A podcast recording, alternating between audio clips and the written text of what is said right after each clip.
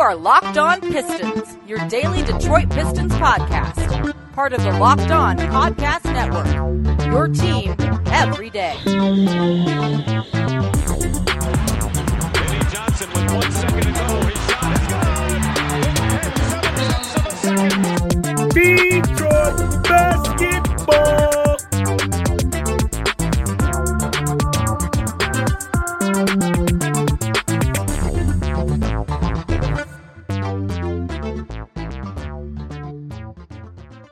What's the deal? Welcome back to another episode of the Locked On Pistons podcast. Today's episode is brought to you by Michelob Ultra. At only two point six carbs and ninety-five calories, it's only worth it if you enjoy it. Stay tuned for the Ultra Player of the Week coming up later in the episode. And per usual, I am your host, Kuka Hill. You can find me on Twitter at Kuka Hill N B A. You can find me on YouTube at Ku's Ballroom. And you can find me over at Detroit Bad Boys writing articles about the Pistons. And before we even get into today's episode, there's actually something I want to mention to you guys real quick. And actually ask you guys, if you guys have an answer for me, if you guys know what I'm talking about, go ahead and let me know in the reviews below or tweet me at Kuka Hill N B A. But do you guys ever have like your own like type of setup or or I guess that's the word you need to have before you're able to do something? So like I just thought about this randomly and decided to share with you guys. This is kind of really random. But like before I started the podcast, I went to click record, but I had like my room lights on. I was completely just out of sorts. I was like, nah, I can't, I can't record like this. I just didn't feel it. I like, I, I just couldn't do it. So what I do is I turn my room lights on, and then I have like some stream lights on the back. What are these called? Line lights? I don't know what they're called. I forget uh, what they're called. Strobe lights or something. I forget what it is. But I turn these on behind me, and then instantly I get into recording mode. Do you guys have anything like that? Like, obviously not everyone's recording podcasts, but like, is there anything you guys like have in life where you just can't do anything unless like you have your setup ready? I don't know. That was just kind of weird. I don't know why I brought that up. I just decided to share that with you guys, but kind of weird. Anyways, on today's episode, we're going to talk about something that I have coming to you guys soon over at Detroit Bad Boys. I just submitted it for review. It should be here within a few days for you guys published. Uh, we're going to talk about that. I'm also going to make a video on it. So actually, let's go ahead and just get right into it right now. Uh, this article that I have publishing in the next few days is going to be centered around Sekou Doumbouya. And I've been teasing this video for a while now. I'm sorry. I know I said like a week and a half ago on the podcast that I had it coming for you guys last weekend. Um, let me just explain to you guys why it's been taking a while. So I tweeted about this today as well, if you guys follow me on Twitter. But the big struggle that I've dealt with this year and something that I want to improve on this offseason, while the N B A is in the offseason, obviously, you know, I'm I'm still really young. I'm still trying to improve at all this and try to better my craft and get better at all this. One of the biggest issues I've had is maintaining a podcast, a YouTube, and writing articles. And the problem is, is that I've been running into, like, I have an idea for, like, so the Sekou idea, I had this idea for a video. I've been wanting to make it. And I go to make it, and as soon as I start recording, I like, I have a few clips already recorded of me recording. And then halfway through, I'll be like, I don't know, man. This this actually sounds like a better idea I could probably use for the podcast. And then I'll go to record the podcast, and I'll be like, I don't know. There's a couple other things that happened. I might want to talk about that. I have a A guest coming on. I don't know if I want to talk to him about that. Maybe it's best for an article. And then I'll go to record, uh, write an article. And I'll be like, I, okay, I really kind of want to do a video with this. So it's like, I can't really figure out. My biggest struggle is I can't really figure out which idea, which topic I want to make for a video, article, and a podcast topic. So what I've decided to do from now on, and someone on Twitter helped me out with this. I tweeted out, asked for some help. Someone tweeted at me and said, why don't you just like do one on all of them? Like, if I have a topic idea, I do a video, but just do them in different ways. Like, an article can be more thorough. Uh, a podcast can be more just me talking to you guys like I am right now, just talking to you guys like you're right in front of me. And a video could be more entertaining or, like, just less structured or whatever. So I, I feel I, that's what, probably what I'm going to do with all this. So anyways, I, I know I've talked a lot so far and haven't really mentioned the Pistons, more just me talking with you guys. I hope you guys don't mind that, but basically, we're going to talk about Sekou Doumbouya here, and, and the article coming in a few days is basically going to be telling you guys why Sekou has proved that he's going to be a part of this Pistons young core. So I don't think I've really done an in-depth review of Sekou's season on the podcast yet. I know I've talked about him a bunch. You guys all know I love Sekou. I'm a big Sekou uh, defender, I guess you can call him. I don't want to call him a, call me a stan because I'm I'm very objective with him, I, I feel like still. I call him out when he plays bad, et cetera, but I am a defender of his. So I guess we can kind of call this a, a deep dive in his season uh, that we're going to do on this podcast. But yeah, we got that article coming in a few days. Make sure you guys stay tuned for that over at Detroit Bad Boys. And I also may be making a video on it sometime at the end of this week as well. So Sekou's season, it was a, definitely a tale of two seasons, I think you can you can call it. So after playing thirty-eight games his rookie season and having that streak where he took the N B A by storm, sent Tristan Thompson to the underworld, and just like set the set the league on storm, really, with his first, like, what was it, two weeks of starting in the N B A for the Pistons. After that, he really seemed to struggle, took a big step back, seemed to hit a rookie wall. Uh, so heading into his second season, a lot of people wanted to see him take some step forwards, see some improvement, see him become a regular person in the rotation, et cetera, uh, and just and just see some step forwards, basically, any kind of step forward at all. And to start the season, it, it was definitely a bit rocky. So I always, I, I think I've mentioned this before already. Like in the first game of the season, he had six points, nine rebounds. It didn't start off awful. Six point nine rebound. It, it seemed like, okay, we can deal with that. This seems like it's going to be fine. But then you can just fast forward throughout the rest of the season. Sekou really struggled. It was it was it was pretty pretty bad. So through the first forty games of his season, he only had only averaged twelve point six minutes per game. Um, I'm going to talk about that a little bit later with this season. But in these twelve point six points, uh, twelve point six minutes played, I'm sorry, a game, he only averaged three point six points, shooting thirty-four percent from the field, twenty-four percent from deep, um, averaged. What, two point one rebounds with it, nothing much else. Uh, it was he wasn't playing well at all. thirty-four percent is awful. That's worse than Stanley Johnson type of stuff. Uh, and he wasn't playing a lot. So before we even move past these first forty games, one of the issues I've had with how Sekou was playing in the first forty games is I, I've always been saying I've been saying that I feel like he wasn't being really used correctly. Uh, he wasn't being given a fair shot. His minutes were very low for what we thought this season was going to be. We thought this season was going to be about development of the young guys. We thought this season was going to be, you know, feed these young guys minutes, let them get experience on the court, and it's going to be strictly a, like Troy Rivera likes to call it, restoration, but really a tank season. We're going to give the minutes to young guys. And for the first forty games of the season, it really couldn't be like that for Sekou for t- a couple reasons. Well, one, you had Blake Griffin who was taking up minutes at the four, and then when Blake Griffin sat, you had Jeremy Grant slide in at the four, which is more his natural position, which he ended up taking over once Blake Griffin was gone. So it was really hard for Sekou to get minutes at the four. You also had Dwayne Casey said that he doesn't believe that he can play four, uh, the three right now. So that kind of took minutes away from him as well. So if he can only get his minutes at the four, and then you got two guys there who are taking minutes as well, it's hard to fit minutes in there for him. Um, I'd argue that he should have been getting minutes anyways, but anyway, that's not the point of this conversation. So that was one reason why I feel like he really was struggling. He couldn't really get into a flow of things. Two, I don't think he was really being used correctly. A lot of times he was just being thrown in the corner or set in a spot-up scenario outside of any action. My thing is, is that if you're going to have him spot up, that's fine. But I, I was really critical of the way the Pistons just spot him up and not using him in action first, like not moving him around and then having him put into a spot-up situation after being involved in action. I think that was really hurtful for him earlier in the season. And then also, he just wasn't playing well. Like, you can make, I can make all the excuses you want for him. You can, I can say whatever I want. But shooting thirty-four percent from the field, I said it in the article. At the end of the day, the coach isn't shooting the ball for you. The coach isn't taking the layups for you. He's not the one taking, uh, trying to drive to the rim. He's not the one shooting these threes. He's not the one doing that. This is all you. So shooting thirty-four percent from the field, no matter how you're being used, that's on you.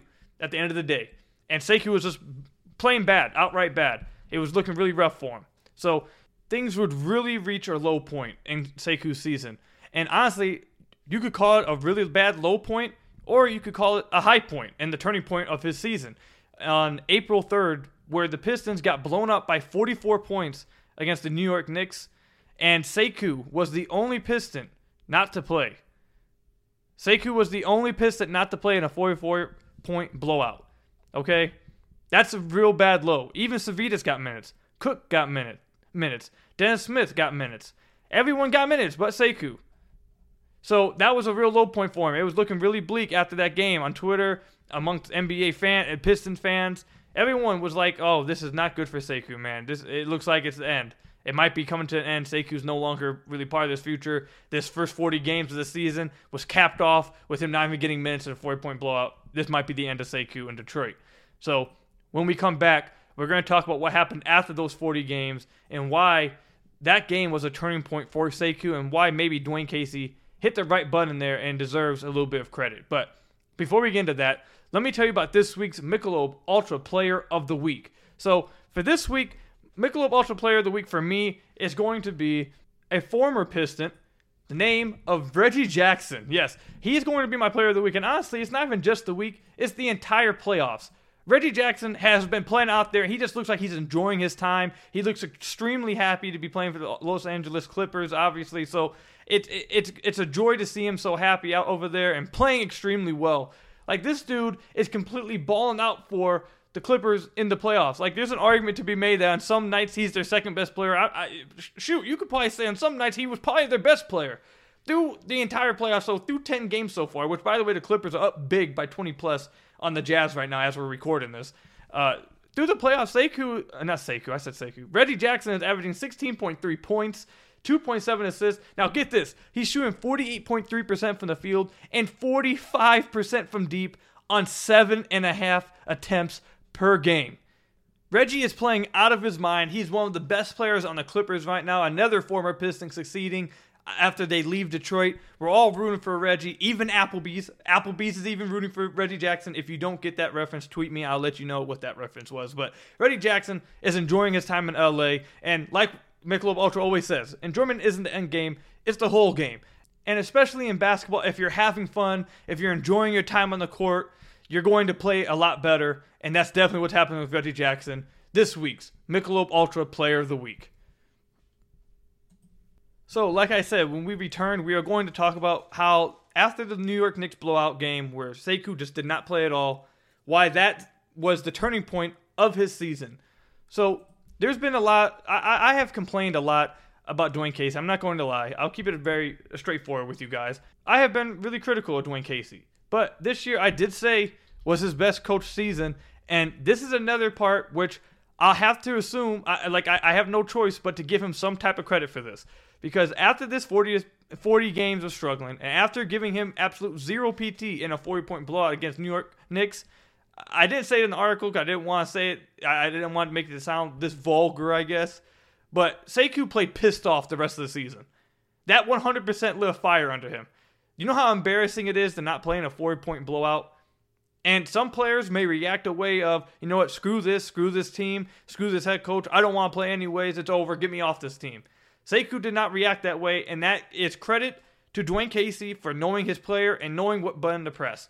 I, you could say it was lucky. Maybe he didn't mean to do it, but whether he meant to do it or not, it worked. It one hundred percent lit a fire under Sekou, and he played like a completely different player the rest of the season. I'm not joking. This is not me being a fan of Sekou. The Sekou that you guys saw the rest of the season after April third was a Sekou that we had not seen in his N B A career. That two-week stretch, he was he was a better player the rest of this season than he was in that two-week stretch. And make sure, again, you guys go read my article on Detroit Bad Boys. It's twenty-eight over twenty-eight thousand, not twenty-eight thousand, twenty-eight hundred words. So make sure you guys go check that out. I, I dive much deeper into all this. It's it's really good. I think you guys are going to love it. It's, it's real in-depth. But we can, we can talk about some of that on here. So one of the things that I, I'm going to point to to show you guys that how well Sekou was playing for the Pistons after April third, how well he played, how how much it translated to success for the Pistons. So since April fifth, for the rest of the season after then, or not after then, April fifth and on, Sekou had the second highest on-off difference of any Piston on the team. He was a plus six point one. Okay, this is a dude, once again, like I said, was shooting thirty-four percent through the first forty games of the season. He was playing awful. The team was awful with him on the court. Then all of a sudden, after Dwayne Casey does that and sits him th- through that blowout, from then on, he's playing w- nearly double his minutes. He averaged twelve minutes a game his first forty games. He was averaging twenty-three minutes a game the rest of the year. And in these twenty-three minutes per game, he was the second highest on-off difference at plus six point one. Number one was Corey Joseph. So Sekou was playing really well for the Pistons, and it was translating on the court for the Pistons' success. Okay? Sekou was great. Sekou was playing really well. And there's many reasons for this. The first reason we're going to point to, uh, this is actually one of the last points I got to in the article, but I, I want to make this first on here, is the return of Killian Hayes. Now, there's a bunch of clips in the article when I write. There's going to be a bunch of clips in the video when I make it, but in the article as well, there's a bunch of clips showcasing what I mean here. And obviously, since it's a podcast, you can't see nothing. You're going to hear everything. So I'm going to describe this to you guys the best I can. So with Killian Hayes, ever since Killian Hayes came back and played with Sekou, this enabled Sekou to be able to actually be rewarded in transition. If you guys watch the Pistons all year this year, you know that Sekou, one thing that he was really good at, whether he played well or did not play well, He was always usually the first person back on offense, not defense, offense. He usually beat all the defenders down the court. He'd always get the guard who falls back, because when you miss a shot and the team's defense gets back, usually the guard is the first one back. He's at the top of the key. It's the guard's responsibility to get back. So if Sekou, who's a forward, beats everyone else down the floor, he's going to get a mismatch immediately with a guard underneath the rim. And he did that a lot throughout this season. However, while Killian Hayes was hurt, he almost never, honestly, I'm not joking, I think maybe I can count on maybe one hand, maybe once or twice legit, that he was actually rewarded for that and actually given the ball when he did this. When Killian Hayes came back, it happened more, more, more, and more. And Sekou kept getting easy bucket after easy bucket after easy bucket. And one of the things that could happen to a player who gets looked off so many times, to be honest, and missed so many times while doing that, it can discourage a player. Now, obviously, for like a, a little bit of an older player, you say, okay, dude, come on. Who cares? You're you're a veteran, man. Come on, play. But for a twenty-year-old in his second season, who just, by the way, which is another great point that I brought up. Yes, I'm patting myself on the back because this is a great point. A dude who had just crossed eighty-two games played, a full N B A season, on April tenth this year. For that kind of dude, it, discouraging him almost every game through the first forty games, it's definitely going to have a wear and tear on a young guy. It's any young guy. You, you're gonna, if you do that with any young guy, they're going to feel discour- discouraged and, and remove themselves from the game. It's just going to happen. Okay, it, it is what it is. We can say it shouldn't happen. You're a professional. Yeah, but if, to young guys, it's going to happen. But when Killian Hayes came back, like I said, it happened more and more and more. Killian was finding him on, there's this one play against the Charlotte Hornets when Sekou beat everyone back. And not only did he, he didn't just seal the guy underneath the basket. He got in front of the defender, put him on his back to where Sekou was legit the only person back towards the rim. And Killian Hayes, being the brilliant passer he is, threw it over the entire defense, straight into Sekou's hands, and Sekou had an easy layup. There's another play against the Minnesota Timberwolves, I believe it was. Sekou's uh, off a defensive rebound. Killian Hayes gets it. He immediately looks up, starts, because he knows Killian likes to play really fast. Killian looks up, starts leading the transition, and Sekou's already spraying past everybody. He delivers a sweet bounce pass through about three defenders and gets Sekou an easy layup. So playing with Killian Hayes definitely unlocked Sekou a lot when he came back. It was quite honestly a match made in heaven, and the numbers back this up too. So of all the two-man lineups that played with Killian Hayes at least twelve minutes per game, okay? Of all the two-man lineups since April fifth that played with Killian Hayes, Killian Hayes and Sekou Doumbouya had the second best two-man lineup of any two-man lineup with Killian Hayes. They had a plus-minus of minus zero point nine. Number one was Killian Hayes and Frank Jackson at minus zero point two. Now you have to understand, the Pistons were a losing team anyways. So almost every lineup you're going to find with a, is going to have a negative plus minus. But the ones towards the top or towards even are their best lineup, obviously. It's, it's just majority of them are going to be negative because they they sucked. Okay, so that's how it's going to be. But one of the best two-man lineups with Killian Hayes, their young franchise point guard, was Sekou Doumbouya. And it's a match made in heaven. You got a guy who absolutely loves running the floor, is fast as hell when he's running the floor, beats everyone back, has long strides, is athletic, and can finish around the rim, which we'll get into in the third segment. But and then you combine that with a point guard who is a brilliant passer, loves to lead the break, loves to run fast, and constantly he has his eyes up and wants to find his guys running. It's a match made in heaven.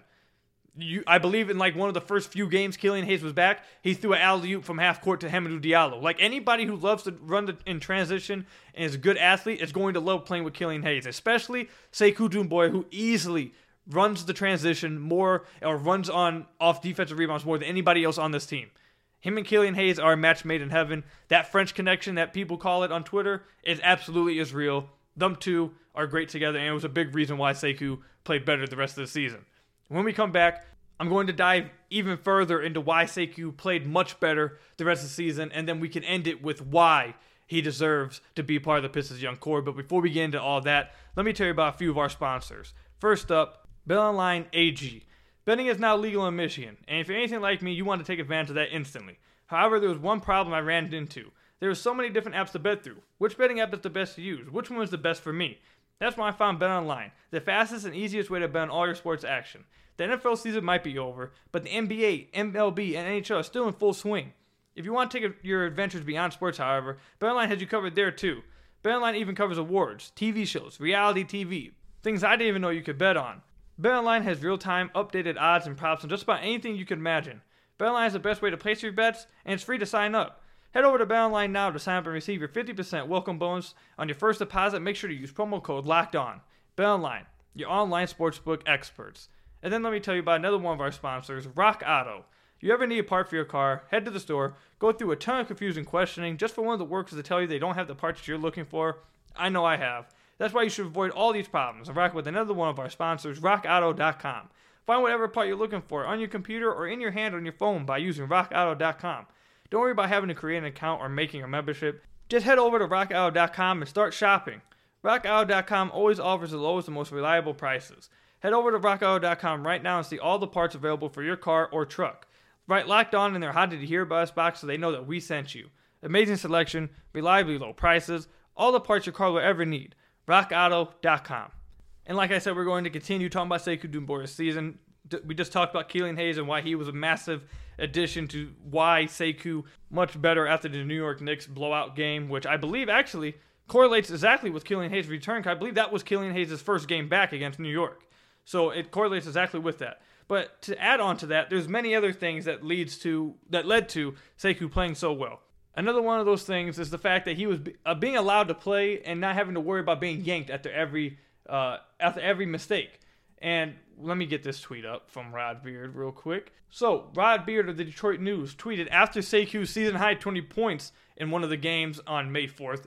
Sekou said after the game, "I know that I'm going to play. Just have to take advantage of that and be ready. I know the coach is going to put me in no matter what happens. I'm just playing free right now." And if any of you guys have played basketball at any type of higher level, whether that be varsity in high school, college basketball, overseas, whatever uh, whatever it is. I played varsity basketball in high school. Obviously, I'm, I, I didn't go on to play in college. I'm not some N B A hooper or anything like this. But if you played at any kind of level like this, when you don't have confidence in your coach or you feel like your coach is watching every move you do and if you make a mistake, you're going to be yanked out the game, you're just not going to play free and you're not going to play well because you're scared of what will happen if you try something. And I feel like that's how definitely how Sekou played at the beginning of the season.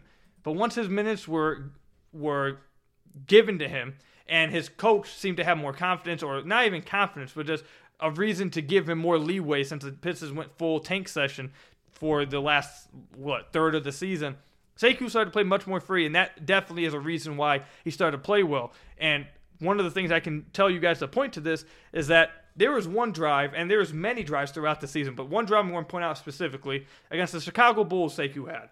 And it's tough to explain these kind of things. One of the struggles I'm learning to uh, learning about on the podcast is, is trying to explain like a play you're looking at.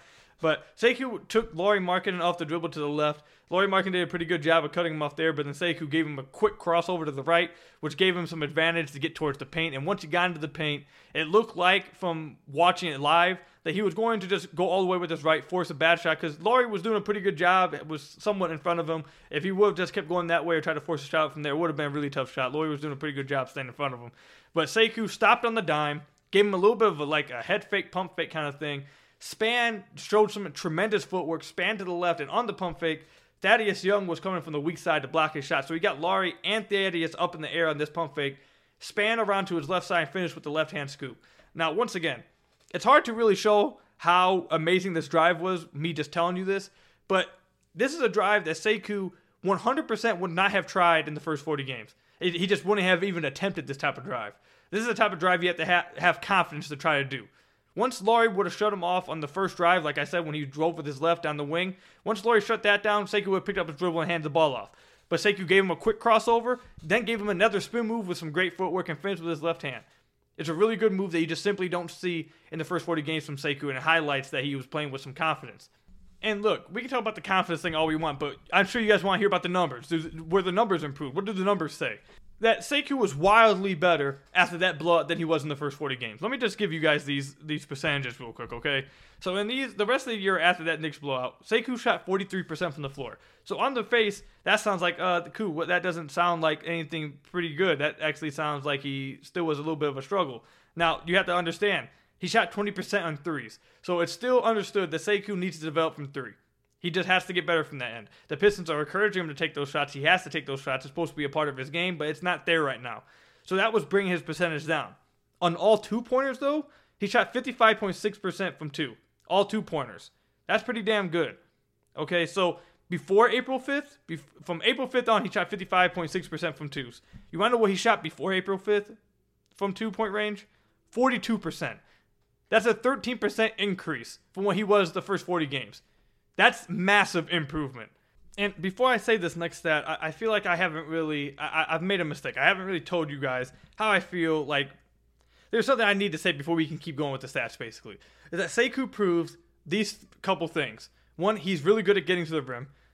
Two, he's really good at running in transition. He like he clearly defined his strengths so far. He clearly defined some places he's took taken massive step forwards in and places that are of strength. That's running in transition, finishing in transition, getting to the rim. He's been good at drawing fouls, which he drawed two point one free throws after the this stretch of games. In the first forty games, he only averaged zero point eight free throws a game. So running in transition, getting to the rim, finishing in transition, finishing at the rim, and drawing free throws. He's shown that all these places are areas of strength right now for him heading into the offseason. Now, three-point shooting obviously needs to improve on, but he has a cl- clear defined role. He has a clear defined set of strengths now, that we, which you couldn't say at the beginning of the year or midway through the season. Many people would sit here and say to me, Ku, what's Sekou's strength? What is it? Tell me one thing he's good at. Well, at the end of the season, he showed in the final third of the season that he's massively improved at finishing at the rim. He's really good at running in transition and finishing in transition if it's someone's actually going to get to him.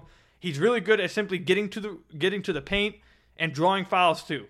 So this next number I'm going to throw at you guys is his finishing around the rim, which is probably be my favorite stat I throw at you guys. And I think this one will be the one that moves you guys the most and like let you guys say, okay, yeah, Sekou was pretty damn good in this final third of the season. He's showing people reasons to believe in him. So within five feet of the rim, Sekou shot sixty-one percent on four point five attempts a game during this stretch after that blowout against the Knicks for the rest of the season, okay? For that final third of the season, he shot sixty-one percent on four point five attempts a game at around the rim. You want to know how good that is? Let me give you some context. Paul George, he shoots fifty-seven percent within five feet on four point seven attempts. You know that guy, Julius Randle? He shoots fifty-eight percent on four point two attempts. You want to know someone else? Jeremy Grant, Doumbouya's own teammate, shoots fifty-eight point eight percent within five feet on five point oh attempts. So Sekou's shooting a better percentage within five feet during this stretch, this final third of the season, than all three of those guys. All three of those guys you think are pretty good finishers around the rim, I'd say, right? You'd say are pretty good in that area. Like you trust Paul George within five feet. Julius Randle, you think he's like a big bully around down there. It's hard to stop down there. Jeremy Grant, we watched him all season. You think he's pretty good down there. Sekou's shot better, three percentage points better than all of them on four and a half attempts a game during this final stretch. And this, these numbers are completely backed up by the eye test. If you watch Sekou during this end of the season, when he got his feet in the paint and when he was able to get to the rim, he was finishing the ball.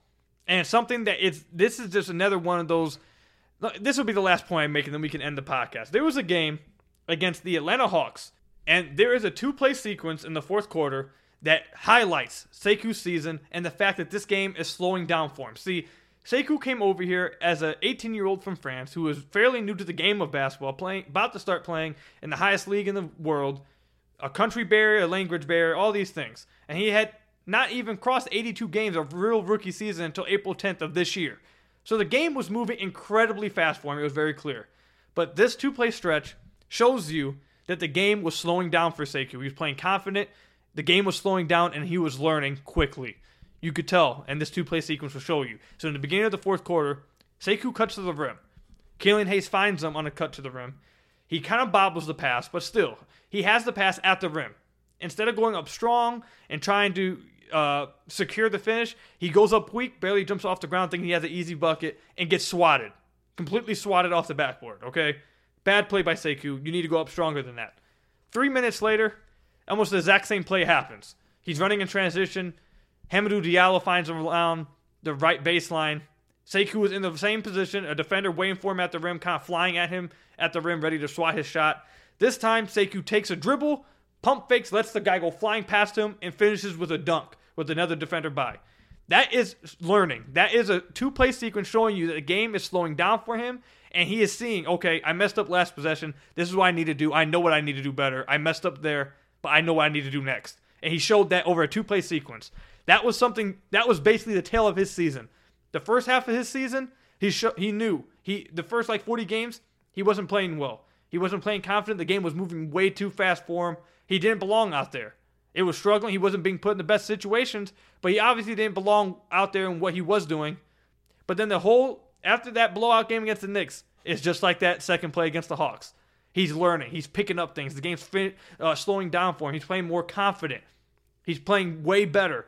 He's showcasing why the Pistons drafted him at fifteen, why the Pistons had him so high on his draft, their draft board when they drafted him. I believe they said they had him in the top, top what, six on their draft board. And when they fell for him, and when he fell to them, they were extremely delighted.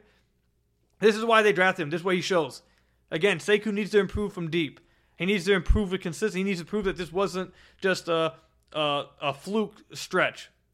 I don't think it is. I think these are kind of things. These are not just he's shooting good from the field, shooting deep, uh, good from three, and that can go away. These are things that, that you want to see him take a step forward in throughout the whole season that we were looking for, and it finally happened.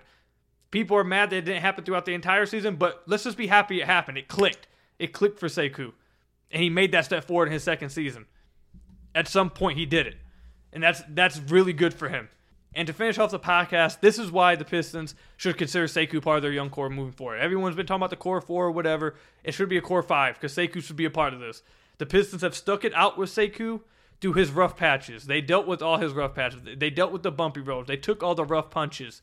They dealt with all those things. So to now think about moving on for, from him, once it seems like he's heading for the greener patches, once there's a light at the end of the tunnel now, once it finally seems like the game's slowing down for him and he's coming into his own, it would it would negate the whole point of going through the, the rough patches. You'd basically be giving a player to another team where they didn't have to wait to the rough patches. They were basically just giving the player once he's going to his own. The Pistons have waited for this to happen with Sekou. They didn't draft him for no reason. It's finally happening. They should hold on to him. He should be considered a part of the core. I'm telling you, Sekou showed enough in this final third to make him a part of the Pistons' young core. He played extremely well. He was one of the best Pistons on the team the final stre- that, that final third of the season after that Knicks blowout. And credit to Dwayne Casey. He obviously pressed the right button. Sekou, part of the young core, man. I'm a fan of his. I'm happy for it. Before we end the podcast, today on the road to the finals, our N B A playoff coverage is brought to you by Michelob Ultra. It's only worth it if you enjoyed it, and at two point six carbs and ninety-five calories, we can all enjoy the games a little bit more this season. So real quick, before we end the podcast, let me say, let's look at this Clippers game. Damn, the Clippers are up by eighteen in the fourth quarter, one oh three to eighty-five. So it looks like the Clippers are probably going to win this game and tie the series up two two. It's kind of crazy. The Clippers just play better when their back's against the wall. I, I don't get why they can't just play like that all the time. They probably wouldn't have went through nearly as many games they've had to go through so far. Kawhi got twenty-seven, Paul George twenty-two, Marcus Morris, another former Piston, with twenty-two. So probably looks like they're going to close this game out, going back to Utah two two. So thank you guys for listening to today's podcast. Definitely let me know in the reviews down below how you guys feel about Sekou, if you guys agree with me or disagree with me. Also, make sure you guys let me know on Twitter if you guys don't want to leave a review down below and you have a Twitter. You guys can let me know on there as well at Kuka Hill N B A. Make sure you guys stay tuned for this article coming from Detroit Bad Boys about this whole topic as well. And until next time, I will see you guys later. I have a special guest on this next podcast. You guys will see then, but you guys are really going to enjoy it. So I'll see you guys then. Have a great day, everybody. Peace out.